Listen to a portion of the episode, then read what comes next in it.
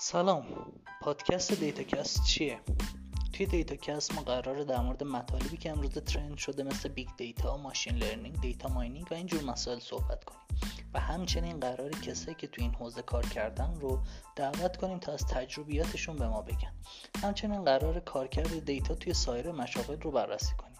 و به خاطر همین سعی می‌کنیم از کسایی که توی سایر مشاغل خبره هستن دعوت کنیم و ببینیم که کارکرد دیتا توی مشاغل اونا چجوریه.